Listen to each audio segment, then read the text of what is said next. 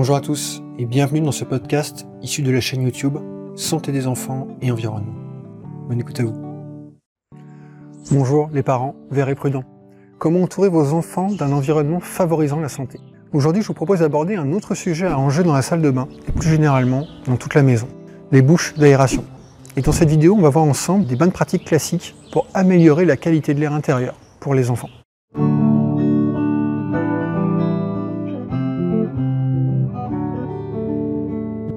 Bonjour à tous et bienvenue dans cette nouvelle vidéo de mon défi une vidéo par jour pendant 30 jours pour fêter la sortie de la recherche du savon magique. Je suis Guillaume et sur cette chaîne, je partage des conseils et des astuces pour vous aider à entourer les enfants d'environnements plus sains, avec moins de pollution et plus de nature. Si c'est votre première visite, je vous invite à télécharger mon guide offert qui vous donne euh, les essentiels pour bien démarrer en santé environnementale pour parents. Le lien est dans la description. La bonne pratique que je souhaite euh, partager avec vous aujourd'hui, elle est euh, directement issue du guide de consultation sur la qualité de l'air intérieur à l'attention des médecins, élaboré dans le cadre du réseau ISE. Et cette bonne pratique, c'est vérifier que les bouches d'extraction ne sont pas obstruées ou encrassées, afin d'assurer une bonne circulation de l'air.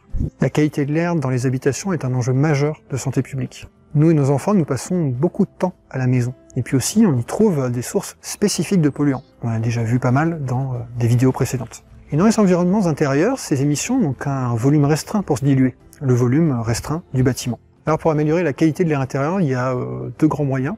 Un, c'est diminuer les sources de polluants présentes dans les environnements intérieurs. On a déjà vu plusieurs bonnes pratiques en ce sens. Et deux, renouveler l'air intérieur. Dans une vidéo précédente, nous avons vu l'importance d'aérer les différentes pièces de la maison au moins 10 minutes par jour, été comme hiver. L'autre moyen de renouveler l'air intérieur, c'est d'avoir un système de ventilation bien efficace pour obtenir un renouvellement permanent. Ce système de ventilation, classiquement, il peut être constitué de bouches d'extraction, il s'agit alors de ventilation naturelle, et aussi de VMC, pour euh, ventilation mécanique contrôlée. Pour que votre système de ventilation soit bien efficace, la première chose à faire est de ne pas perturber son fonctionnement.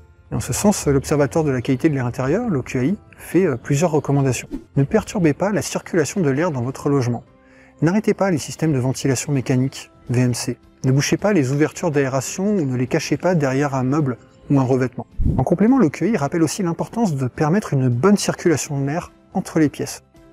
En particulier, veillez à ce qu'il y ait toujours sous vos portes un espace de 2 cm pour permettre à l'air de passer. Bon, alors personnellement, euh, j'avais pas bien en tête cette euh, recommandation et je l'ai euh, découverte quand mon propriétaire un jour a demandé à son prestataire de venir scier la porte de ma cuisine. Bon, d'ailleurs, je vous invite aussi à acheter un coup d'œil à vos propres portes chez vous pour voir s'il y a bien au moins 2 cm d'espace en bas.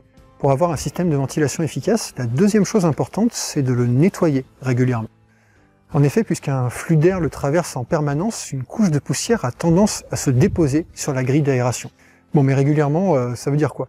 Alors, certains organismes de référence donnent un ordre de grandeur. Par exemple, pour le ministère chargé de l'écologie, c'est une fois par an minimum. Pour l'ADEME et le CHRU de Lille, c'est plutôt euh, une fois par trimestre. Bon, je vous invite à considérer ces fréquences comme des euh, points de repère indicatifs que vous pourrez adapter, notamment en fonction de l'encrassement que vous pourrez constater visuellement. En complément, la Fédération française du bâtiment met en avant un point de vigilance. Les bâtiments construits avant 1982 ne sont généralement pas équipés d'un système de ventilation. ces bâtiments sont aussi souvent euh, peu étanches à l'air et la ventilation se fait donc aussi par infiltration. Mais lors de travaux de rénovation, il faut être euh, vigilant, car l'isolation des parois et des fenêtres peut rendre ces bâtiments bien plus étanches à l'air. Il est donc souvent nécessaire de mettre en place une ventilation permanente lors de la rénovation énergétique de ces bâtiments. Voilà pour cette bonne pratique de santé environnementale pour parents. Si elle vous paraît utile, je vous invite à mettre un pouce bleu, ça prend juste un clic, à laisser un commentaire et surtout à vous abonner en activant la cloche. C'est important pour que YouTube comprenne que le contenu de cette chaîne est utile et favorise sa diffusion. Je vous rappelle que je fais cette vidéo pour fêter la publication de la recherche du savon magique, qui est euh, disponible dans toutes les bonnes librairies francophones. Je vous rappelle aussi que je vous offre un cadeau si vous l'achetez dans une librairie physique. Envoyez-moi une photo euh, de votre ticket de caisse à l'adresse qui apparaît à l'écran et qui se trouve dans la description. Je vous enverrai une checklist pour agir sur les autres sources potentielles de polluants dans la salle de bain. Un bon complément au livre donc pour euh, réduire les expositions préoccupantes du quotidien.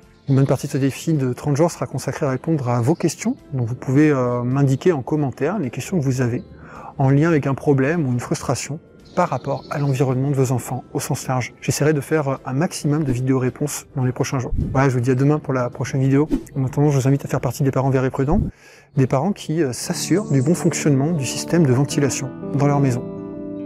À demain. Voilà pour ce podcast issu de la chaîne YouTube. Si vous trouvez ce type de conseil utile et si vous pensez qu'il peut être utile à d'autres personnes, je vous invite à prendre une minute pour donner une note sur iTunes et y écrire votre avis.